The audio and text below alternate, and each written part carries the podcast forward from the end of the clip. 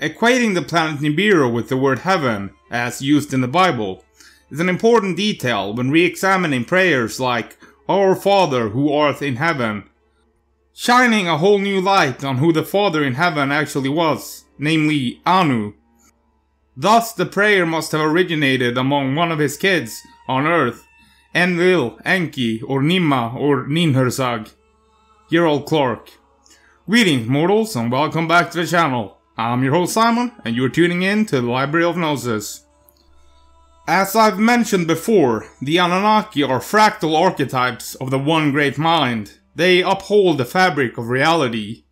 They are embodiment of different facets of reality. Like light through a prism, they each embody basic dualities of nature. They incarnate fundamental emotions like wrath and love. They are perfect, unchanging archetypes. Describing the Anunnaki as upholding the fabric of reality metaphorically positions them as the invisible threads that weave the tapestry of the cosmos together. This implies that they play a vital role in maintaining the order and coherence of the universe, ensuring that the various elements of existence are harmoniously interconnected. Comparing the Anunnaki to light through a prism is an evocative analogy. Just as a prism refracts light into colors, the Anunnaki might be understood as facets of a higher truth that manifests in diverse forms. Each facet embodies a different aspect of reality, much like the different colors that emerge from the prism.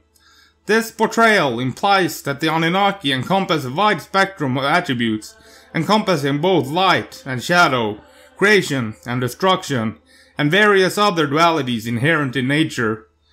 By embodying these dualities, the Anunnaki become symbols of the inherent balance and interplay between contrasting forces in the universe. This extends to the notion that they incarnate fundamental emotions like wrath and love. They encapsulate the raw and primal emotions that drive much of human experience, serving as archetypal representations of these emotions in their purest and most potent forms. Describing the Anunnaki as perfect and unchanging archetypes suggests that they exist beyond the limitations of time and space. They transcend the fluctuations and imperfections of the physical world, embodying a state of eternal and immutable essence. This portrayal aligns with the idea that the archetypes represent timeless patterns that resonate throughout history and across cultures. The Anunnaki are a group of ancient deities who are said to have created humanity. They are often depicted as being tall and beautiful, Perhaps with light skin, because of the many statues of them with blue eyes that have been found.